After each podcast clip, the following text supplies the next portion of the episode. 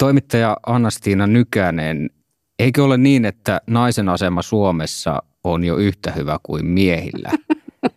Ja feminismin pitäisi keskittyä saamaan naisen asema muualla maailmassa ei, yhtä hyväksi kuin Suomessa. Eihän se nyt ole ollenkaan sillä tavalla. Kyllä sä sen itsekin tiedät. Meillä on ihan hirveästi sellaisia asioita vielä, joissa naisten asemassa on parannettava. Enkä mä nyt tarkoita pelkästään näitä tilastoissa näkyviä, vaan että, että sellaiset asiat niin kuin esimerkiksi hoivavastuu, vaikka kun väki vanhenee, niin, niin tota, ei pelkästään vastuu vauvoista, vaan myös vanhuksista. Niin kyllä se edelleen aika menee enemmän naisten piikkiin, vaikka itse en ole siinä kyllä mitenkään kunnostautunut. Maailma on mennyt parempaan suuntaan edellisen 200 vuoden aikana, mutta huominen on huonompi. On huonompi. huonompi. Kuuntelet Yle Puhetta, huominen on huonompi ohjelmaa. Minä olen Pekka Vahvanen ja vieraani on tänään Helsingin Sanomien toimittaja Annastiina Nykänen. Tervetuloa. Kiitos. Olet tosiaan vuosien mittaan kirjoittanut paljon sukupuoli- ja tasa-arvokysymyksistä Helsingin Sanomien sunnuntaisivuille pääasiassa. Feministejähän on moneen junaan. Minkä koulukunnan feministi sinä olet? No ensinnäkin mä oon mun mielestä tuommoinen akateeminen feministi, että mulla se mun ö, feminismini ei ole lähtenyt sellaisista havainnoista, että mä olisin esimerkiksi työelämässä jotenkin erityisen sorrettu tai tämän tyyppisistä asioista, vaan niin kuin, niin kuin siitä yliopistossa tämmöisenä niin älyllisenä haasteena lähtevästä, jos, johon liittyy ylipäätään tämmöinen niin kuin ajatus siitä, että kannattaako maailma koskaan jakaa hierarkisiin dikotomioihin vai, vai olisiko joku muu malli järkevämpi. Ää, joo, mä oon, mä oon ollut sen tyyppisesti kiinnostunut. Sitten mä katson, että mä oon äm, ollut kolmannen sukupolven, kolmannen aallon feministi. Kehityin siitä kohti neljättä, otan oppia nuoremmilta. Kerrotko ihan lyhyesti, mitkä nämä on Kerron. nämä aallot? Ensimmäisessä aallossa, nämä on hyvin yksinkertaista musta tajuta, kun ensimmäisessä aallossa silloin niin kuin aikoinaan niin oli siis se, että naiset saa tehdä samanlaisia asioita kuin miehet. Naiset saa äänestää ja naiset saa huolehtia omista rahoistaan ja näin. No sitten toisessa alossa silloin niin kuin 60-70-luvulla taas oli sit se, että ruvettiin arvostaa, että myös se, mitä naiset on perinteisesti tehnyt, on arvokasta. Ähm, että ei niin, että, että kaikki haluaa tehdä vaan sitä, mitä miehet teki ennen, vaan että myös se, mitä naiset on perinteisesti tehnyt, on arvokasta. Ja sitten me kolmannen sukupolven feministit on tuotu siihen se oma lisä, joka, joka on se, että kumpikin sukupuoli – saisi tehdä kumpaa vaan, riippumatta sukupuolesta. Että kummankin, kummankin tekemiset on arvokkaita ja, ja tavallaan ei pitäisi niin hirveästi rajoittaa ihmisiä sen mukaan, mikä niiden biologinen sukupolvi, sukupuoli on. Ja tota, sitten taas neljännespolvessa huomioidaan enemmän myös sitä, että mikä on ihmisen muun tausta. Että, että kyllähän aivan selvästi esimerkiksi miesten asema on riippuvainen myös yhteiskunnallisesta asemasta. Se on hyvin erilainen eliitissä ja sitten taas alemmissa sosiaaliluokissa. Mutta se sun painotus on se, että sukupuolella ei ole hirveästi merkitystä. Mm, tai ää, ei pitäisi olla merkitystä. Sillä ei pitäisi olla merkitystä. Että mun mielestä sukupuolelle, sukupuolelle kauhean. Nyt mä oon selvästi katsottu tämmöisessä vanhusläpässä. Niin tota, mun ajatus on se, että sukupuolelle annetaan nykyään ihan liikaa painoarvoa. Sukupuolen merkitys pitäisi olla paljon vähäisempi. En mitenkään siis halua tietenkään vähätellä sitä, että ihmiset, jotka esimerkiksi haluaa vaihtaa sukupuoltaan, niin, niin heille tämä asia on erittäin tärkeä. Mutta noin niin kuin yhteiskunnallisesti esimerkiksi, niin, niin mun on vaikea ymmärtää esimerkiksi, että minkä takia passissa enää tarvitse olla suku, sukupuoli. Että, et, eikö se nyt ole ihan sama, että ylittääkö rajan niin kuin pimpsa vai pippeli? Mutta olet siis akateeminen feministi, kolmannen aallon feministi. Silloin kun minä olin – jonkin verran nuorempana Helsingin Sanomien kesätoimittajana ensimmäistä kertaa, niin minulle tuli lähinnä sellainen kuva, että olet sellainen jyräävä ja aggressiivinen feministi. Onko Toi se täysin hirveä väärä kuva? ajatus. Ootko se käynyt jossain, ootko sä saanut tuohon jotakin apua? Toi on ihan kauheata. Sun olisi pitänyt sanoa mulle. En mä mun mielestä ollut mitenkään jyräävä. Kyllä mä Mun, selvisin, niin. mutta hävisin aina Mun mielestä meillä oli mukavaa. Musta me keskusteltiin niin paljon. Ja... Varmaan sen takia sulla oli just mukavaa, koska sä aina voitit ne väittelyt. Ää, sinä olet myös palkittu toimittaja, toisin kuin minä. Viime vuonna sait journalismistasi palkinnon sekä kirkolta että köyhyyden ja syrjäytymisen vastaiselta verkostolta.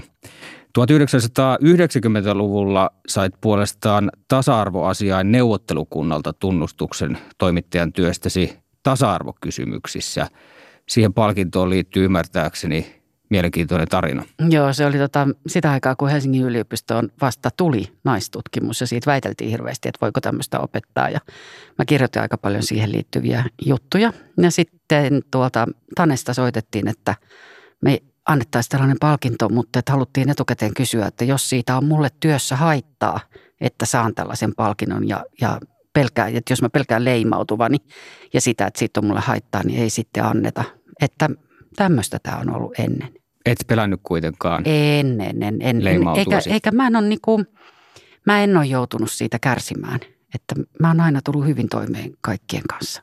Sä oot näköjään ollut sitä ainoa, joka on kärsinyt. Yle puhe. Huominen on huonompi. Jos ehdoton yksinvaltius ei ole valtiossa välttämättömyys, miten se voi olla sellainen perheessä – tai jos sitä tarvitaan perheessä, miksei myös valtiossa? Sillä on mahdotonta esittää perustelua, joka pätisi vain yhdessä eikä vielä vahvemmin toisessa. Jos kaikki miehet ovat syntyneet vapaiksi, miksi kaikki naiset ovat syntyneet orjiksi? Tämä sitaatti oli Mary Astelilta kolmen vuosisadan takaa. Anastina Nykänen, olivatko naiset orjuutettuja miehen hallinnan alla? Mm, kyllä varmaan olivat joo, mutta kyllähän toikin on sellainen, joka varmaan niin kuin jossain määrin sitten se muodot on vaihdellut riippuen yhteiskuntaluokasta. Mutta kyllä mun mielestä toi selkeä jako juuri näihin, että on mies ja nainen, joista toinen hallitsee ja toinen ei, niin se on koko yhteiskunnan ja maailman kannalta tosi heikko. Että semmoinen niin jako kahteen, joista toinen on parempi kuin toinen tai toinen on toisen yläpuolella tai hommat on tosi vahvasti jaettu, niin se ei mun mielestä tuota kauhean hedelmällistä tulosta maailmassa ylipäätään, vaan se tuottaa vastakkainasetteluja ja hierarkioita ja hankaluuksia. Jos me jotain maailma vaikka kolmeen, että – isä, ja lapsi tai minä, sinä ja palvelija tai, tai tota, mikä tahansa kolmiako, niin se on vähemmän hierarkinen. Että mun mielestä toi on ollut tosi surullinen malli, jota me ollaan noudatettu pitkään ja josta meidän on tosi vaikea päästä eroon. Jotkut ihan järkevätkin ihmiset, esimerkiksi muuan graafikko Jyväskylästä, jos näin sanotaan, ovat sitä mieltä, että koska miehet ovat alistaneet naisia vuosituhansia – niin ei ole mikään valtavan suuri vääryys, jos jotkut miehet joutuvat kärsimään nyt esimerkiksi väärien miituusyytösten seurauksena. Miten sinä suhtaudut tällaisiin argumentteihin?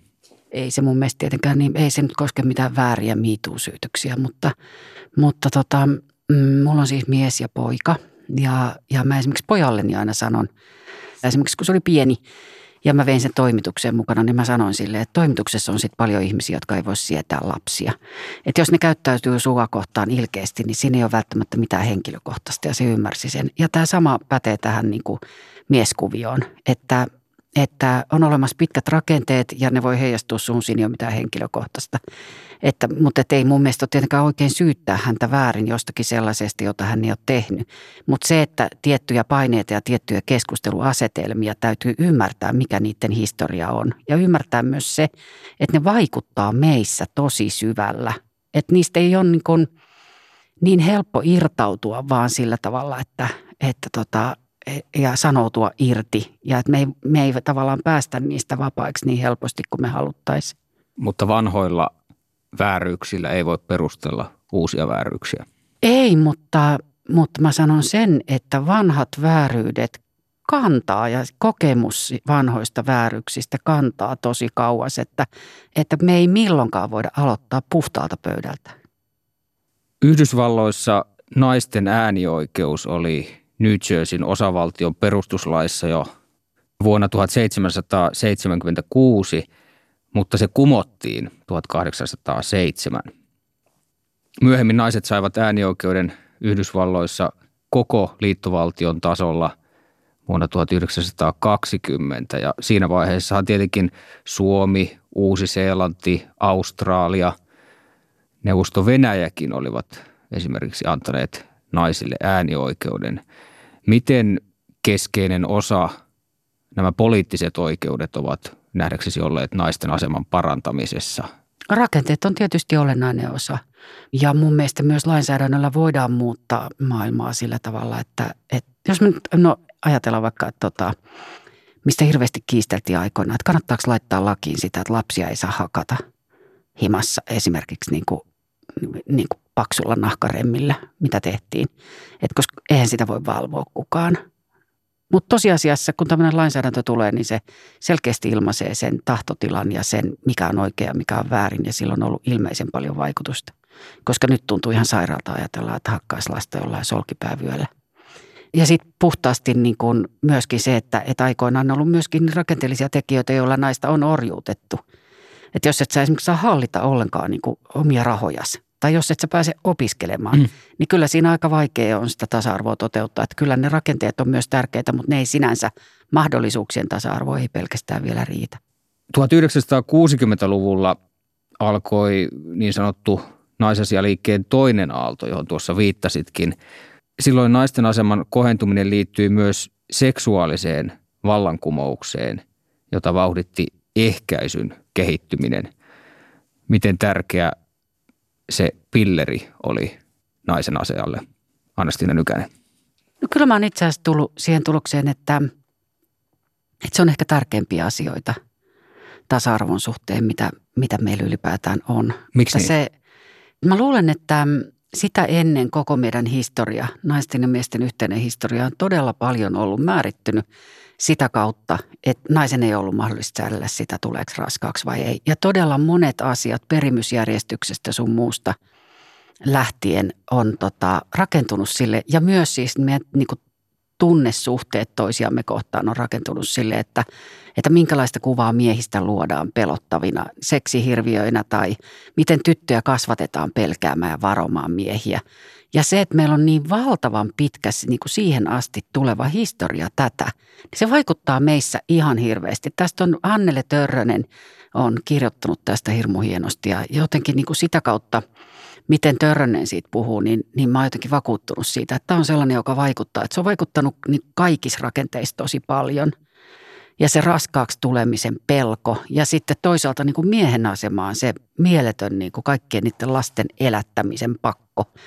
Ja se on sellainen, että kun, jos me ajatellaan, että se tuli meille vasta 60-luvulla ja sitä kaikkialla maailmassa on naisilla käytössä vieläkään, niin tota, 60-luvulla mä oon kuitenkin syntynyt 61 pilleri ei ollut sille vielä edes olemassakaan. Ja meillä elää niin kuin vielä pari-kolme naissukupolvea ehkä, joilla sitä ei ole ollut. Niin kyllähän se hirveästi on muokannut sitä, että millä tavalla me ajatellaan, että mitä naisena oleminen on ja miehenä oleminen. Että, että se tavallaan, mun mielestä olennaista ei ehkä niinkään ole se 60-luvun seksuaalinen vapautuminen. Päinvastoin se on ehkä sellainen ääriilmiö, että mentiin tavallaan ojasta allikkoa, että ajateltiin, että tästä nyt seuraa tämä, että se on semmoinen niin kuin alkuvaiheen ylilyöntivaihe. Mutta että mun mielestä sillä pillerillä on paljon, paljon pidemmät, syvemmät vaikutukset kuin vaan se, että nyt voi mennä sänkyyn milloin huvittaa. Miten sitten jos ajattelee sitä muutosta, joka on nyt tullut myöhemmin, että nykyään naiset voi lisääntyä keskenään ilman miestä. Voiko sillä olla jonkinlainen negatiivinen vaikutus miesten ja naisten väliseen solidaarisuuteen, että kun – ei enää tarvita tavallaan molempia sukupuolia siihen lisääntymiseen. Ei, sillä voi olla siihen mitään vaikutusta. Koska lähtökohtahan on siinä, että ketkä tuntee vetovoimaa ja ketkä rakastaa ja ketkä haluaa yhdessä perustaa perheen. Ja suurin osa feministeistä rakastaa miehiä ja on miesten kanssa. Että tota, ei se mun mielestä, sit, eihän sitä halua miksikään poistaa. Mutta kiinnostavaa on mun mielestä se, että, että nykyään halu tehdä lapsia vähenee. Mm. Niin, niin mutta ilmeisesti halu miehiä kohtaan on myös jossain määrin vähentynyt. Kun katsoo uusinta Finsex-tutkimusta, niin siinä nuoret naiset ilmoitti, siis 40 prosenttia nuorista naisista ilmoitti, että heidän seksuaalinen halunsa ei kohdistu enää pelkästään miehiin. Se on ihan valtava iso luku.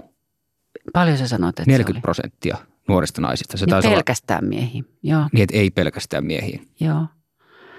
No, en, en mä, mä, oon, mä oon silti sitä mieltä, että toi ei ole kauhean uhkavaa. Että ei toi, ei mun mielestä niin kuin, sitä ei ole nä- näköpiirissä, että naiset alkaisi olla vaan keskenään. Enemmän mun mielestä huoli on sitten se, että ylipäätään niin kun, siis että kun niin kun isoäiti-ikäiset hän sai, ne harrasti nuorena enemmän seksiä kuin niiden tyttären tyttäret harrastaa nyt. Ja se johtuu siis siitä, että ne meni mm, varhain naimisiin ja avioliitoissa silloin harrastettiin enemmän seksiä. Ne sai myös enemmän orgasmeja tämän takia. Ja nyt ollaan pidempiä aikoja yksin siinä niin kuin nuoruudessa ennen kuin sitten mennään parisuhteeseen. Ja parisuhteessa harrastetaan vähemmän seksiä. Ja mun mielestä tämäkin kuulostaa siltä, että kyllä mun mielestä se lasten tekemisen halukin liittyy kyllä aika paljon siihen, että kuinka uuvuttavaksi ihmiset kokee niin kuin tämän ajan ja tämän ajan työelämän ja, ja tota, miten niin kuin intensiivistä ja sellaista niin kuin, niin kuin tota vaativaa se on ja miten epävarmoina nähdään jotenkin tulevaisuus. En mä usko sitä ollenkaan, että se liittyy siihen, että kun naiset saa tehdä yhdessä lapsia, niin ei miehet huvita, että on se kuule vähän kaukaa haettu. Kyllä, kyllä naiset kuitenkin edelleen haluaa miehiä. Täällä Suomen Yleisradio ja huominen on huonompi ohjelma.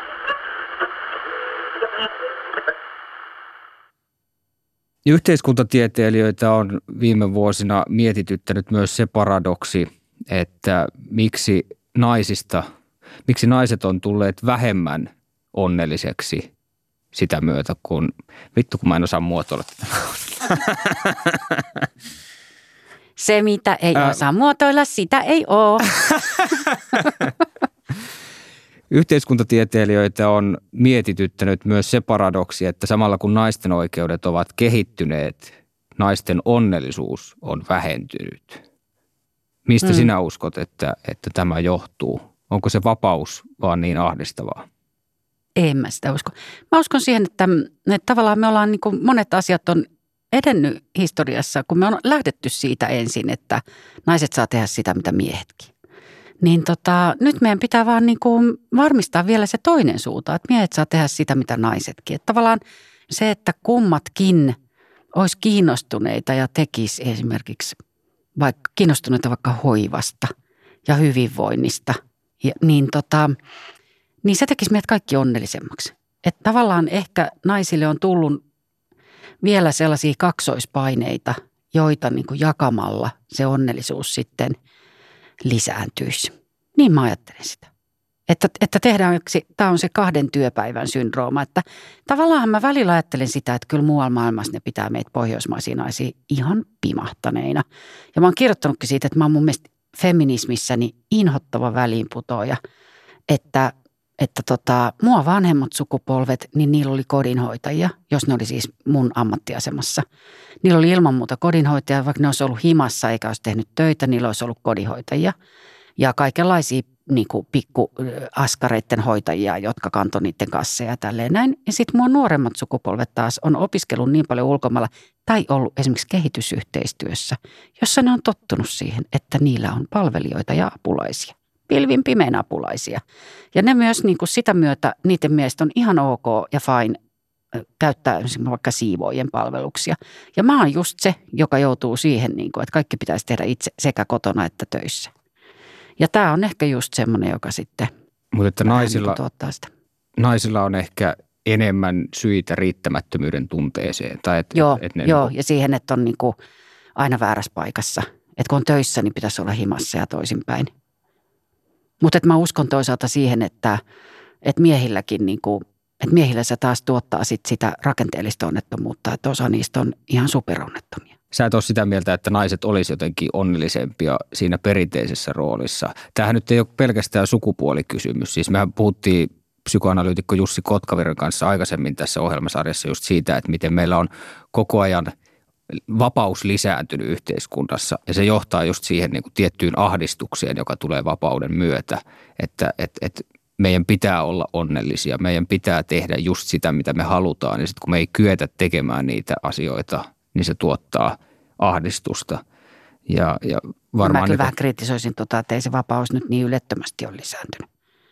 Että tota, kyllähän ihmisillä on, suurimmalla osalla ihmisistä on kuitenkin taloudelliset realiteetit, jotka niiden elämää rajaa aika paljon ja ja tota, sitten myös nämä perhevastuut Suomessa nimenomaan, jotka rajaa sitä, että, että esimerkiksi omaishoitajuus on aika raskas juttu kuitenkin. Ja, ja, tota, ja siinä mielessä niin kuin sekä elämän sisällön että, että tota, parisuhteen onnellisuuden ja oikeudenmukaisuuden kannalta olisi hyvä, että ne jakautuisi mahdollisimman tasaisesti. Toinen mielenkiintoinen paradoksi on se, että kun naisen asema koheni, se johti myös siihen, että 70- ja 80-luvuilla naisten elinjään nousu taittui pitkälti ymmärtääkseni sen takia, että naisten tupakointiin alettiin suhtautua sallivammin 60-luvulla. Eli aina, aina tosiaan vapaus ei tuota hyviä asioita pelkästään, vaikka vapaus itsessään on itseisarvo meille. Se on mun mielestä just se ajatus siitä, että, että ajatellaan, että naiset pelkästään vapautu. Kun okei, okay, tietyssä mielessä vapautu, mutta, mutta kun kysymyshän oli just siitä, että naiset sai tehdä sitä, mitä miehetkin. Ja siinä tuli semmoinen ylilyöntivaihe, että naiset tavallaan niin kuin alkoi nauttia siitä, että myös ne saa polttaa tupakkaa. Ja siinä oli semmoinen niin kuin, kun se on ollut aiemmin kielletty ja myös ne saa dokata ja myös ne saa harrastaa seksiä. Sehän johti tietenkin niin kuin siihen, että terveys huononee. Mutta tota, mä en ole ihan varma, että, että mun mielestä kysymys on myös siitä, että vapaus ei voi mennä vaan yhteen suuntaan. Että sitten sit tavallaan se, että miehet vapautuu siihen, että ne saa tulla hoiva-alolle ja ne saa niin kuin – tehdä lyhyempää päivää ja olla kotona hoitamassa lapsia, niin ei pelkästään se, että naisella on oikeus tehdä jotain, vaan jos se mies ei muutu, niin, niin siitä väistämättä tulee hankala tilanne ja me ei silloin voida ajatella sitä vielä sillä, että silloin tasa-arvo olisi toteutunut. Mutta nyt, jos ajatellaan suomalaista yhteiskuntaa, niin mä oon kyllä vahvasti sillä kannalla, että naisilla on jo samat oikeudet ja ehkä vähän enemmänkin niitä oikeuksia kuin miehillä – sanoit aikaisemmin tuossa, että naisilla on enemmän hoivavastuu ja niin se varmasti on, mutta sitten taas oikeuden edessä naisille annetaan useammin se lapsen huoltajuus, jos siitä tulee kinaa. Isien oikeudet on aika vähissä ja tosiaan niin kuin sanottua, naisella on oikeus saada lapsi ilman miestä. Miehellä ei sellaista ole, koska biologia. Tämä on mun mielestä hirveän hauska kun sulla on ensin tämä, että naiset on heikommassa asemassa kuin miehet ja niitä on niin paljon johtaja-asemissa, koska naiset on luonto, luonnostaan niin, kuin niin, niillä on niin voimakas se hoivavietti. Ja niiden aivot on just siihen Missä hoivaan. vaiheessa mä oon noin Sulla on niin kuin toi, toi ajatus jotenkin silleen, että naiset, että ne oli kuitenkin onnellisempia, kun ne oli siellä kotona hoitamassa lapsia. Mutta sitten kun tullaan siihen, Mä esitin että, vaan kysymyksiä. että kun, tota, sit kun tullaan siihen, että huoltajuudessa ne lapset annetaan niille naisille, niin sitten se on kuitenkin sun mielestä väärin – vaikka sä oot just sanonut, että just siinä asemassa niiden naisten oikea paikka onkin. Että ne enää annetaan niille myös sillä perusteella, että ajatellaan, että nainen on muka parempi siinä. Että mä en tavallaan niin kuin, mun mielestä on tosi jännää, että sitten se yhtäkkiä nähdään sille, että mies on ensin sille, että mies ei osallistu vaikka lastenhoitoon, koska naisen vietti on suurempi. Mutta sitten kuitenkin tässä erotilanteessa niin ei olekaan. Ja mä uskon tähän erotilanteeseen. Mun mielestä, mun mielestä miehillä on oikeasti valtava halu. Mä näen ympärilleni koko ajan miehiä, jotka älyttömästi rakastaa lapsia ja haluaa olla lastensa kanssa. Ja mun mielestä sitä pitää puolustaa ehdottomasti, että se ei todellakaan ole mikään naisten etuoikeus. Ja sitten jos mä ajattelen sitä, että, että just on tullut ulos se tutkimustulos, jossa, tota, jossa tämä yksinhuoltaja naisten asema on aivan lohduton, kun se jatkuu siis kuitenkin 20 vuotta vähintään helpostikin. Ja tota, että miten hirveän monet yksinhuoltajanaiset harkitsee itsemurhaa niin en mä nyt sitä pitäisi niin kuin välttämättä naisen aseman parantumisena. Niin, en välttämättä usko mihinkään hoivavietti erityisesti ja mun mielestä aina pitää antaa tuomioistuimen päätökset sillä perusteella, että miten tässä yksittäistapauksessa olisi järkevä toimia, minkälainen on mies, minkälainen on nainen ja näin. Oletko sitä mieltä, että jos me ajatellaan suhteessa siihen lukuun, että yksinhuoltaja äideissä on paljon niitä, jotka harkitsee itsemurhaa ja jotka on tosi tosi tota, mm, köyhiä, niin ajatteleeko silti niin, että, että niiden naisten asema on parempi kuin niiden miesten? Niin, kyllähän miehet useammin tekee huomattavasti useammin itsemurhia ja ne reppana miehet, jotka on... Eikö tota, mä puhun nyt tästä jo, perhetilanteesta, jo, avioerotilanteesta? On, että avioeron jälkeen miehet on ne, jotka on kaikista eniten masentuneita, varsinkin kun niillä ei ole oikeutta niin, välttämättä niin, tavata miehet lapsia. tekee itsemurhia, naiset vaan harkitsee. No ainakin tilastot näyttää, että, että miehet tekee huomattavasti enemmän itsemurhia. Onko sun mielestä erotilanteessa niin se miehen osuus ja vastuu tarpeeksi suuri? Onko se Mä- naisen mä oo etu, että välttämättä- nainen on yksin niin paljon vastuussa niistä lapsista? No jälleen varmaan mennään ihan yksittäisiin tapauksiin, että, että niissä pitää pohtia, että mikä on miehen etu, mikä on naisen etu, mikä on lapsen etu. Mä en välttämättä tunne niin paljon eroperheitä, että, että mä voisin tästä sanoa, että, että miten Yhtä tulisi hyvinhän tuon luvun perusteella voisi sanoa sillä tavalla, että, että tota, lapset jätetään naisten kontolle ja miehet saavat sen vapautensa tässä erotilanteessa ja voivat liidellä vapaasti tuolla, eikä niin kuin, että et tavallaan niistä luvuista ei suoraan myöskään näy sitä, että kuinka moni niistä miehistä olisi halunnut Mä, niin, mä en, yksinhuoltajaksi. niin mä en sano, että, että tota, yksinhuoltajan elämä olisi aina helppoa, mutta käsittääkseni No kuitenkin... ethän sä niin voisi sanoa, kun tutkimukset osoittaa aivan selvästi sen, että ihan pölvästi sä olisit, jos, et, jos sä nyt niin sanoisit. Mut Olisin että, pölvästi, mutta en niin sano. Niin, Mutta että kun on tällainen riitatapaus, niin silloinhan molemmat haluaa. Sekä äiti haluaa että isä haluaa sitä lasta. Ja silloin mun käsittääkseni siinä kuitenkin naisen etu toteutuu, jos nainen haluaa lasta ja nainen saa lapsen. Ja miehen etu ei toteudu, jos mies haluaa lapsen tai oikeuden nähdä sitä tai miten se nyt ikinä meneekään ja ei sitä saa. okei ne on riitatilanteet, mutta miksi niissä soputilanteissa se jää niin usein naiselle? Mulla ei ole välttämättä Miksi ne miehet ei taistele vastausta. siitä oikeudestaan niihin lapsiin? Miksi niin monet miehet ei halua niitä, ei taistele oikeudestaan omiin lapsiinsa? Se on musta todella kummallista. varmasti siinä on jossain määrin tätä historian taakkaa. Ja Kuulkaa. varmasti on sellaisia miehiä, jotka ei halua hoitaa lapsia. Niin. Tai sitten on myös niin, että ne ei ole tämän yhteiskunnallisen aseman takia niiden, niille ei ole syntynyt samanlaista suhdetta omiin lapsiinsa. Yhtä läheistä suhdetta, että ne uskoisi, että se kantaisi. Anna, Että ne tuntee itsensä ulkopuoliseksi jotenkin siinä. Mutta kannustan kyllä miehiä. Lasten kanssa on ihan älyttömän nastaa. Mutta miten sä suhtaudut tähän mun argumenttiin, että kun kiistatta naisen asema on heikompi esimerkiksi nyt islamilaisessa maailmassa, kokonaan Afrikassa, monissa Aasian maissa kuin Euroopassa, varsinkin Pohjoismaissa, joissa, joissa naisen asema on erittäin hyvä, niin eikö feminismin olisi syytä kanavoida voimansa niiden naisten oikeuksiin, joita poljetaan totaalisesti?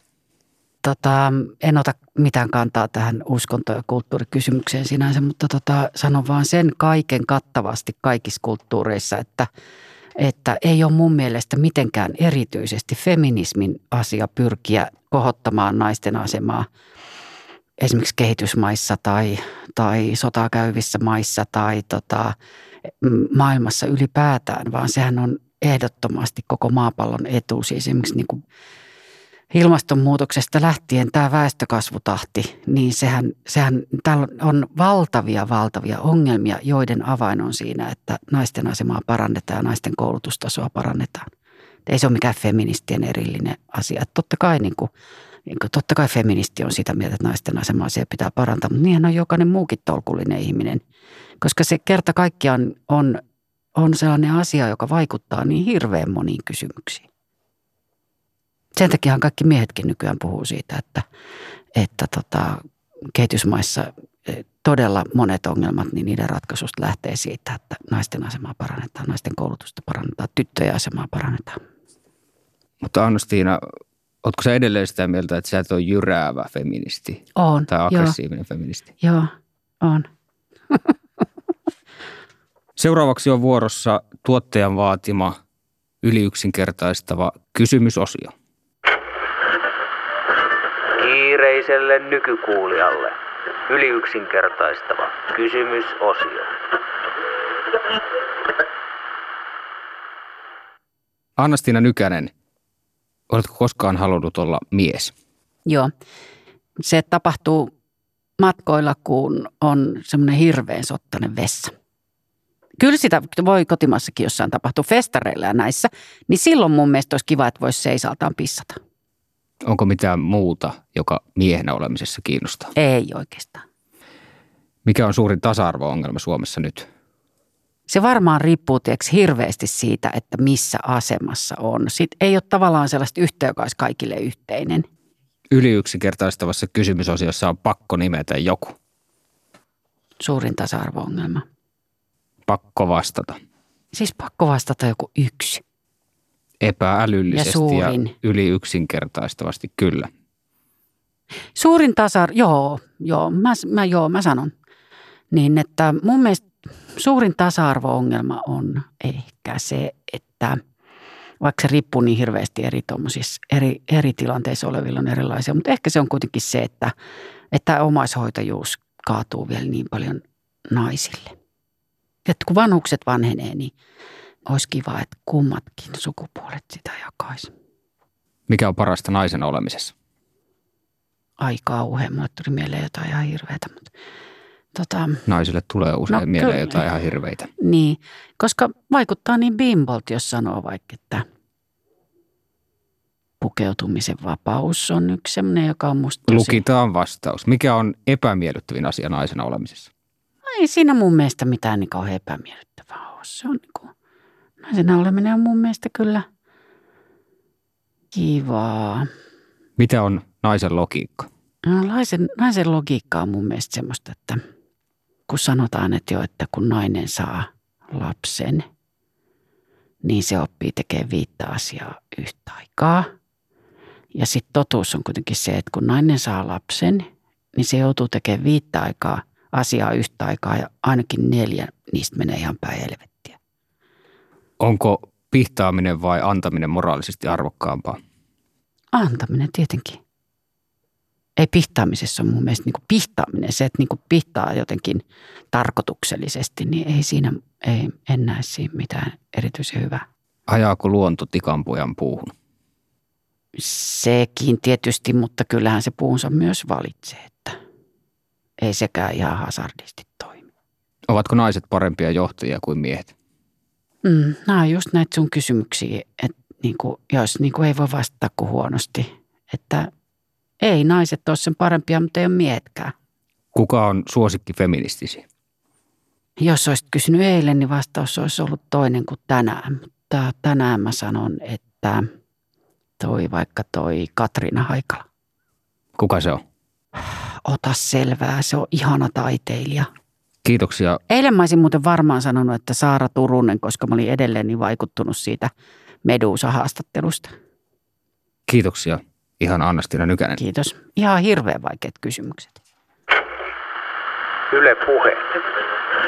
Vanhan ajan radiosoundia. Siitä minä pidän.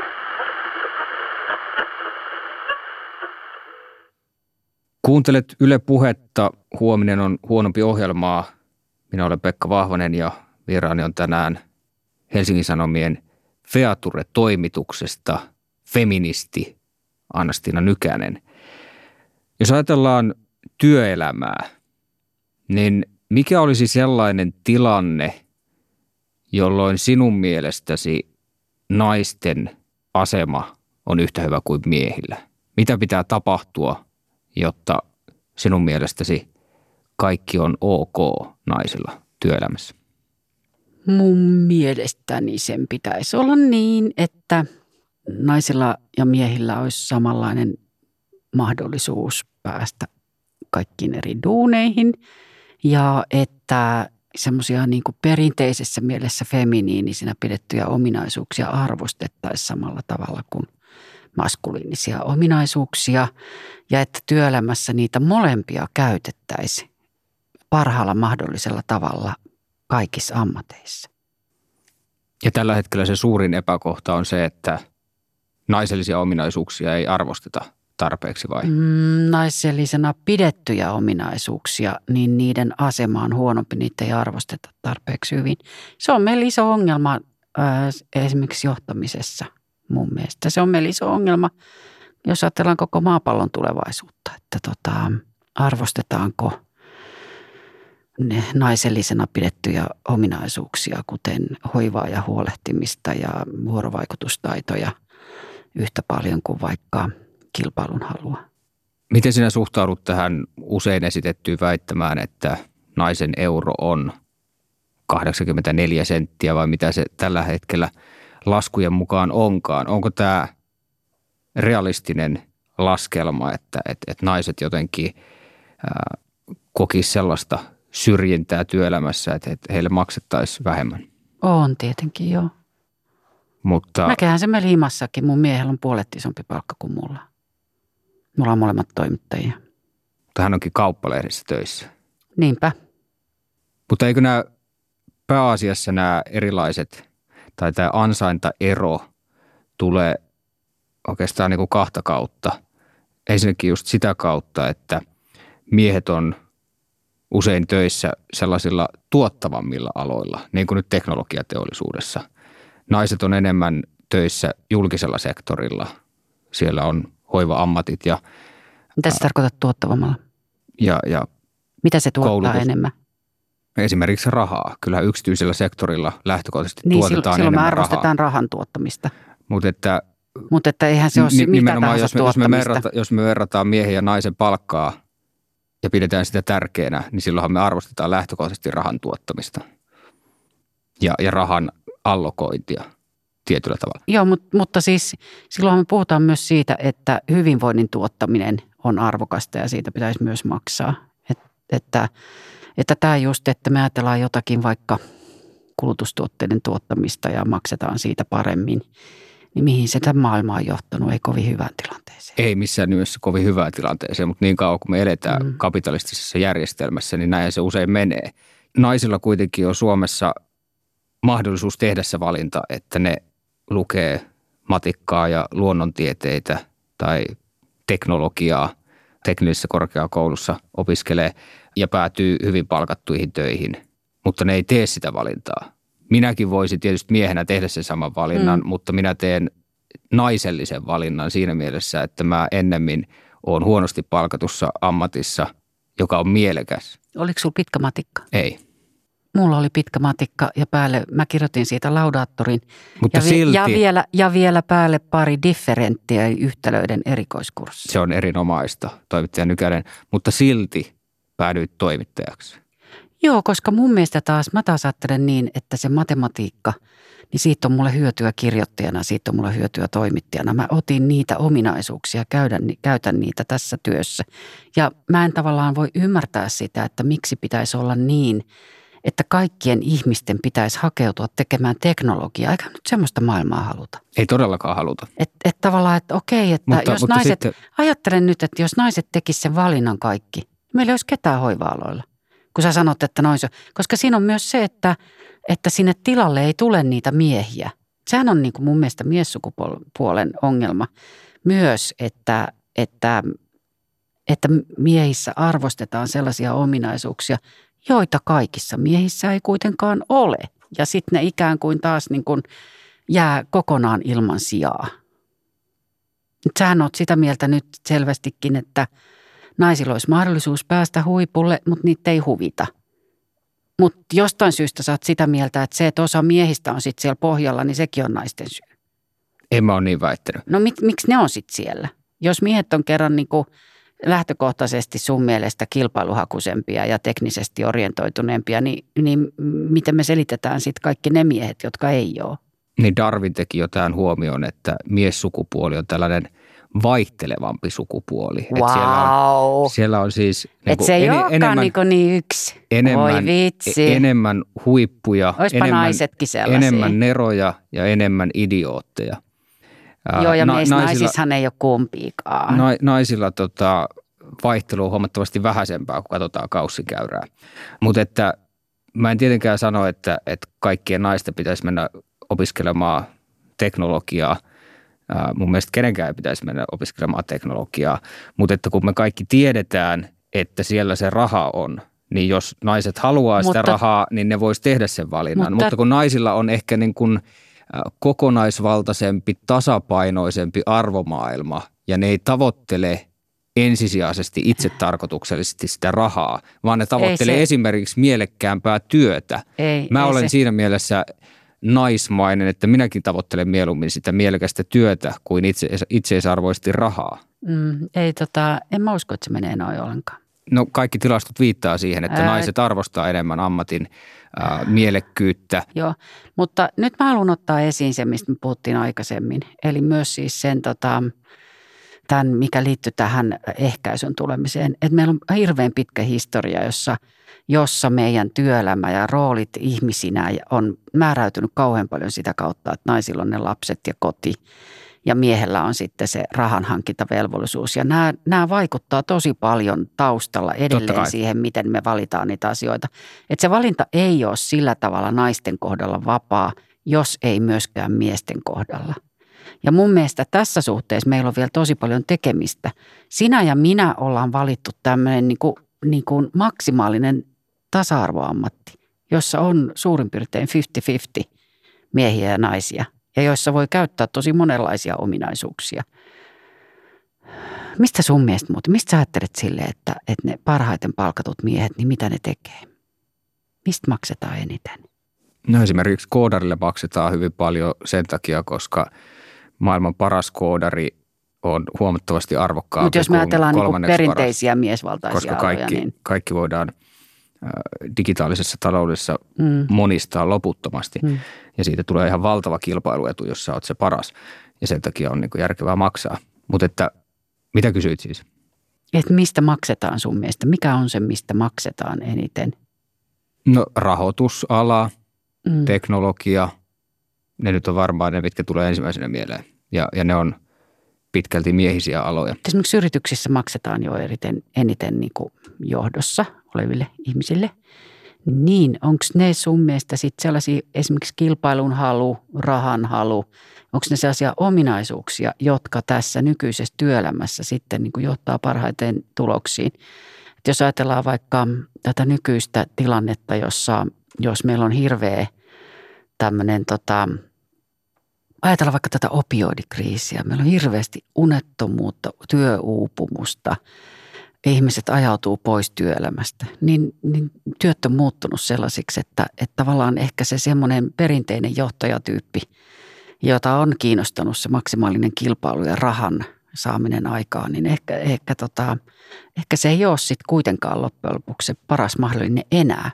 Ehkä, no kyllä, siihen, jos, ehkä siihen on pakko tulla jotain muutoksia. Mutta kyllä jos miettii Elon Muskia tai Mark mm. Zuckerbergia mm. tai ne on aika kaukana meidän elämästä? Kuitenkin. Mutta ne on niitä kaikista rikkaimpia, kaikista menestyneimpiä mm. yritysmaailmassa. Kyllä tossa, ne tekee tossa, ihan, ihan todella pitkää päivää. Et, et ei, kyllä, ei, ei, kyllä, ei yritysjohdossa pärjää Tuossa on niin kuin se sama mun mielestä, että, jo, että me, me puhutaan siitä, että, ja nyt sä siirsit taas argumentti siihen, että kuka tekee pitkää päivää. Että siitä maksetaan. Kyllähän vanhustenhoidosta tehdään hyvin pitkää päivää ja naiset tekee omaishoitajina ja helvetin pitkää pitkää mutta päivää, mutta siitä se raha ei tule. Keskimäärin miehet Mutta yhtä hyvin niin kuin me voitaisiin puhua, anteeksi, saatat, nyt, saatat nyt noin niin Tilastokeskuksen niin mukaan miehet tekee noin 10-15 prosenttia pitempää päivää kuin naiset. Se on mahdollista niille, koska ne naiset hoitaa sen kodin, se ei olisi mahdollista muuten. Totta kai. Mm. Että tota, tässä se jako jo, myös just on, että, että kaikki ei voi tehdä sitä, jos aiotaan tehdä niitä perheitä. Ja sen takia niitä ei varmaan myöskään tehdä enää että ei ole hirveän hyvä tämäkään tilanne. Kyllä sitä pitää pystyä tasaamaan niin, että molemmat, molemmat pystyy tekemään. Siinä ei ole mun mielestä järkeä, että molemmat pystyy tekemään niin äärettömän pitkää päivää, vaan että kyllä se niin kuin, tässäkin semmoinen niin kuin kestävä kehitys, niin sitä pitää ruveta miettimään, että mikä on se ihmistyövoiman kannalta kestävä kehitys.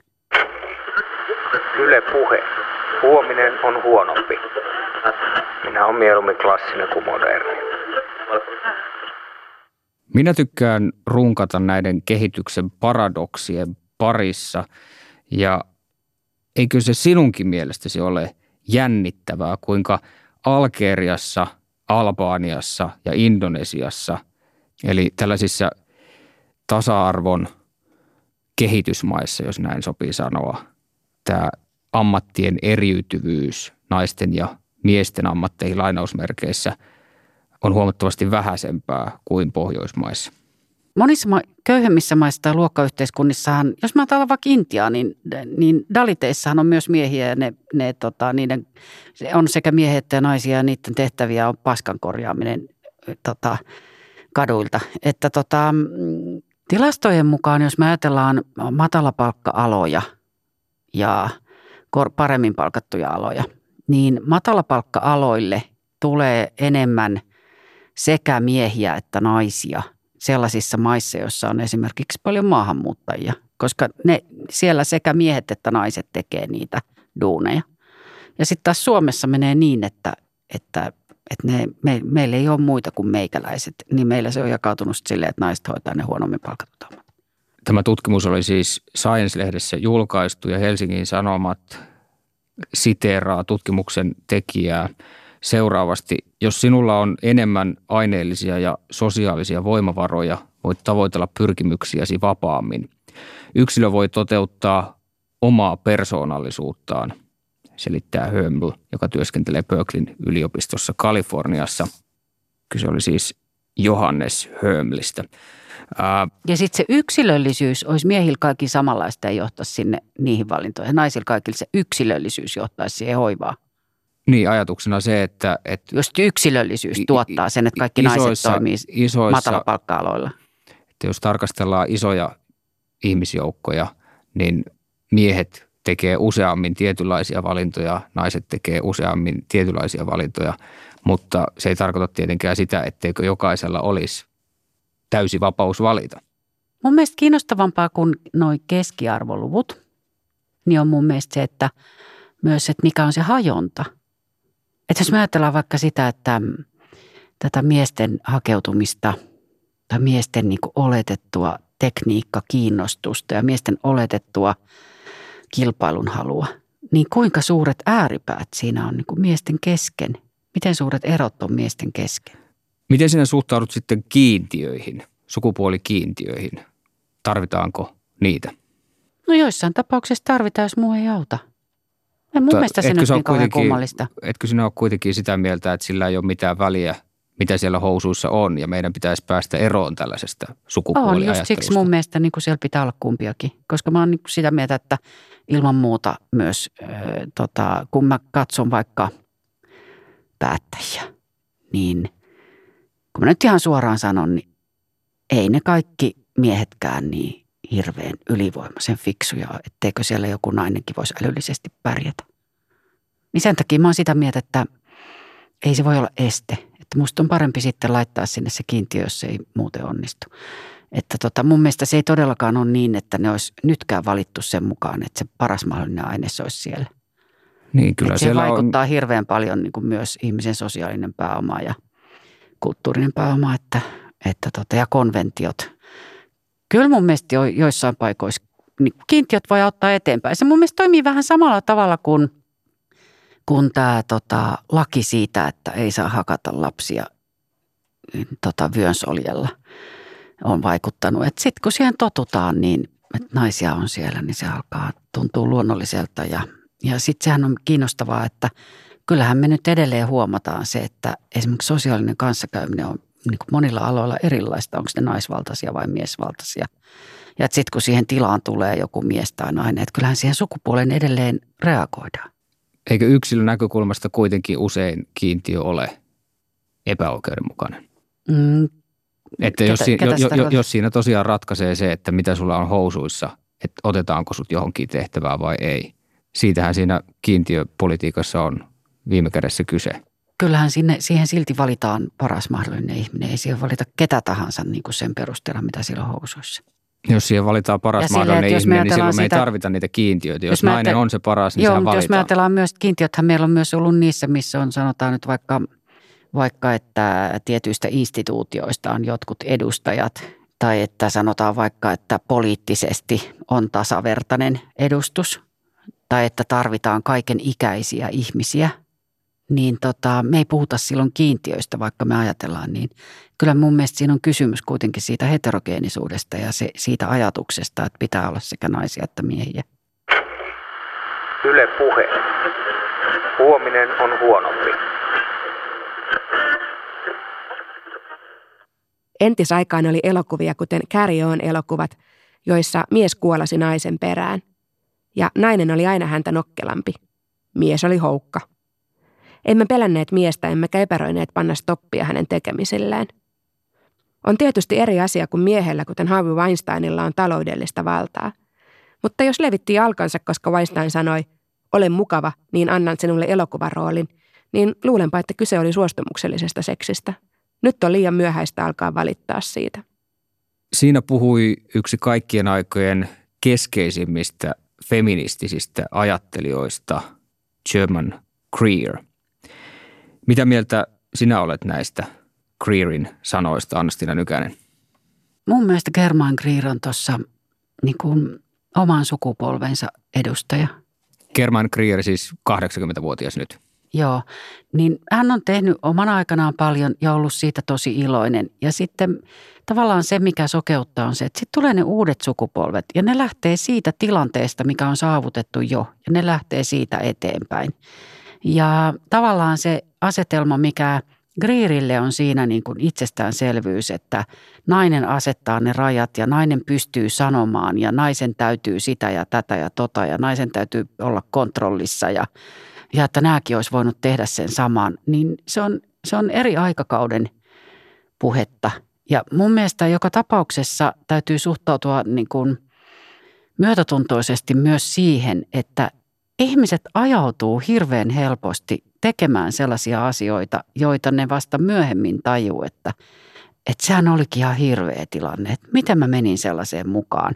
Ja niille voi tulla tavallaan siinä mielessä myös semmoinen uuden sukupolven tilanteessa sellainen taju siitä, että eihän tämä oikein ollenkaan. Ja ne ehkä näkee ympärillään, kuulee ympärillään – sellaisia asioita ja käy sellaisia keskusteluita, joissa alkaa tiedostaa, että tämä ei ole oikein, tämä ei ole oikea tapa toimia ja tämä täytyy nostaa esiin niin, että tämä jatkuu.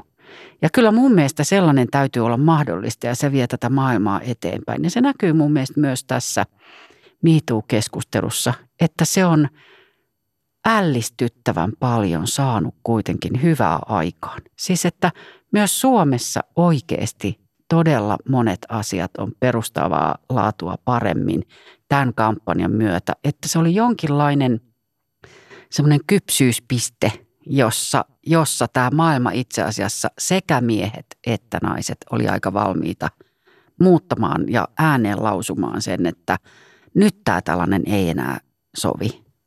Toimittaja Leena Virtanen kirjoitti Helsingin Sanomissa viime vuonna, että miituussa tehdään virheitä ja ylilyöntejä – mutta se on sen hinta. Oletko samaa mieltä? Mä oon sitä mieltä, että asiat pitää käsitellä ja tutkia sillä tavalla, että ei tule viattomia uhreja. Ja mä oon sitä mieltä, että se on myös täysin mahdollista. Mutta tota, tässä on todella, niin kuin, mä oon yllättynyt siitä, että esimerkiksi, että esimerkiksi suomalaisessa liike-elämässä on otettu nämä asiat joskin paikoista todella tosissaan niin, että jopa, jopa sillä tavalla, että että oman talon sisällä, oman työyhteisön sisällä on muodostettu käytäntöjä, mutta jopa niin, että myös asiakasfirmoilta vaaditaan samaa, että jos kuuluu, niin kuuluu, kuuluu huonoa tai on jotain tota, epäselvää asiakkailla, niin, niin voidaan jopa ajatella niin, että me ei tehdä yhteistyötä tuollaisen firman kanssa. Ja sitten se on ehdottomasti vaikuttanut siihen, että miehillä on nyt mahdollisuus, niin kuin paljon selvempi mahdollisuus puuttua niihin tilanteisiin, kun ne näkee niitä. Ja se on musta tosi tärkeää. Ja miesten roolihan tässä on myös muuttunut tosi paljon, että, että miehet ottaa kantaa tällaisiin asioihin ja puuttuu toinen toistensa tekemisiin. Tässä kun on puhuttu näistä aikaisemmista feminismin aalloista, jotka ovat iskeneet rantaan, jos ajattelee tätä MeToo-kampanjaa ja tätä nyt kahden viime vuoden aikana tapahtunutta edistystä, jos sen niin näkee, niin miten suhteutat näihin aikaisempiin vallankumouksiin tämän? En mä sitä näe semmoisena vallankumouksena. Eihän se, se on yksi osa tätä, se on yksi etappi, mutta ei se, ei se mun mielestä sinänsä ole niin kuin mitenkään uusi feminismin laji, että en mä, en mä semmoisena sitä näe. Huomio, huomio. Suomen yleisradio. Kivikaudella asti voidaan mennä. Huominen on huonompi ohjelma tarkastelee edistystä ja aivan ohjelman lopuksi lähestytään edistystä yhden ihmisen elämän näkökulmasta. Toimittaja Anastina Nykänen, onko sinun elämäsi mennyt ajan mittaan parempaan suuntaan? Aivan ehdottomasti on mennyt parempaan suuntaan. Mä hirveän pitkään ajattelin esimerkiksi niin, että mun ihanne oli nuorena tämmöinen mm, Sartre-Beauvoir-suhde.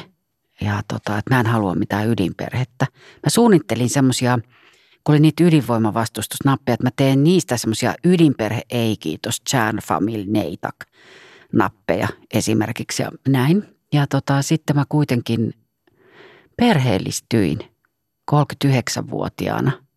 Et mä olin aika paljon saanut siinä tätä muutakin elämää viettää. Ja kyllä mä oon ihan valtavan paljon mun mielestä taas oppinut uutta siitä, että mulla on poika. Tietysti siitäkin, että mulla on mies, mutta, mutta erityisesti siitä, että kun katsoo niin kuin pojan kasvavan ja katsoo sen elämää ja seuraa, niin, niin se jo on ollut tosi kiinnostavaa ja siitä kyllä mun elämä on mennyt eteenpäin silläkin tavalla, että vaikka palkka ei nousisi, niin mun työt on edelleen ihan älyttömän kiinnostavia ja mä opin koko ajan kaikkea uutta ja saan tehdä tosi paljon. Että tota, Mutta perhe, kyllä, perheellisen naisen elämä on parempaa kuin perheettömän naisen. en sano missään nimessä niin. Omalla kohdalla näin. En sano missään nimessä niinkään, vaan ne on ollut erilaisia vaiheita mun elämässä ja kaikki ne on ollut hyviä. Kaikissa on ollut hyvät puolensa. Missä asioissa elämä on sitten mennyt huonompaan suuntaan? Onko mitään tällaista nostaa esiin?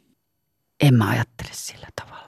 Mä yleensä ajattelen aina kaikkea sitä, mitkä asiat on vienyt mun elämää huonompaan suuntaan. Mä aina ajattelen silleen, että luojan siihen. kiitos ei tarvi olla nuori enää ja luojan kiitos ei tarvi. Että mä aina ajattelen silleen, että ennen on ollut ihan tyhmä tai ennen on ollut jotenkin. Mulle ei mene ollenkaan noin. Onko se sun mielestä ollut fiksumpi ennen? En missään nimessä. No niin. Miten uskot, että maailma loppuu? Mä olin semmoisessa teatteriesityksessä Tampereen teatterikesässä, jossa valot sammutettiin. Sitten kuviteltiin, että on tullut joku hirveä ekokatastrofi ja, ja me ollaan semmoisessa hautautuneessa huoneessa ja sitten aikaa kuluu. Ja se oli tosi mielenkiintoista, mutta siitä vaan mulle tuli mieleen se, että mä en tavallaan ajattele sitä silleen, että maailma loppuisi. Mä uskon, että luonto voittaa. Kiitoksia oikein paljon, Anna-Stiina Nykänen.